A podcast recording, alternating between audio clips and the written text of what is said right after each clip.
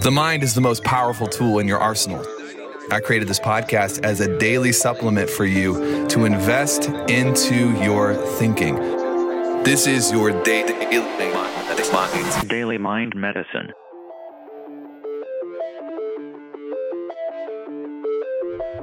What's up, crew? Welcome to Daily Mind Medicine. Hope you're enjoying this show and it is meaningful and impactful for you. Want to read you something? I was reminded and we've talked about fear and insecurity. Somebody asked me today in one of our private client groups, uh, what what are the what's the number one thing that you feel like has held you back in your life? And uh, without a moment's hesitation, I said fear and insecurity. That's it. Those two things.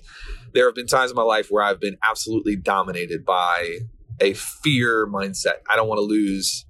I don't want this to not work out. What will people think about me? Insecurity. Those two things, without a doubt, have been the most damaging parts of uh, my makeup. And I've, I've worked really hard to get myself untangled from that. But I, I was reminded by that and I went and found this quote because um, I think it'll inspire you and encourage you. Listen to this Beware the influence of fear on your gut instincts. Fear creates self deception.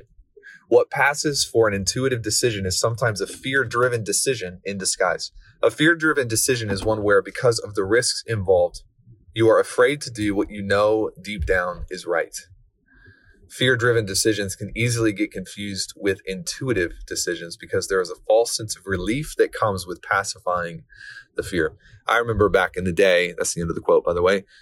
Um, back in the day, when I used to take sales calls and uh, I would talk to people and they would be in this place where they're struggling in their life and they've been struggling for a long time. And um, we we'd offer to help them and to partner with them to grow their business and become a better, more mature, healthier version of themselves. And they they would back out of something and they would they would commit to it and they would be like, "This is what I need to do," and then they'd sleep on it or whatever, and they'd just be like, "You know, I got to follow my intuition. I got to follow my intuition here."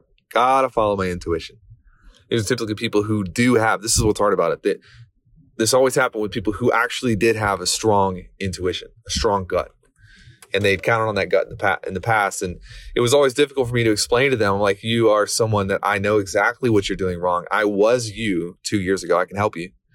But, you know, you're, you're, really blaming something on your intuition that is really attributed to your fear. You don't want this to not work out.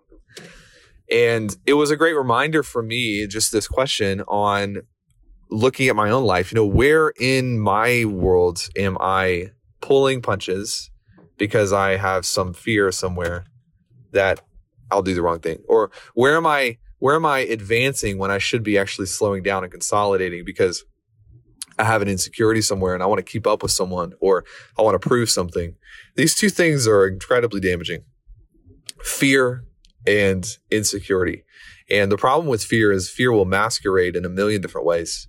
And it will show up in your life in, in the form of intuition, in the form of false caution, in the form of, a, of, of, of things that might look good and sound good, but in reality, it's yourself. It's, it's you as a human catering to fear because you are worried about how something is going to turn out. And insecurity will do the same thing. Anyways, this might be helping you, it might be not helping you, but I thought that that quote was so powerful and I want to share it with you.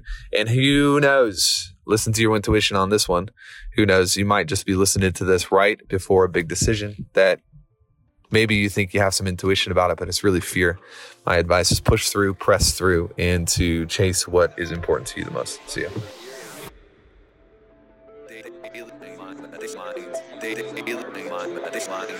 DailyMindMedicine.com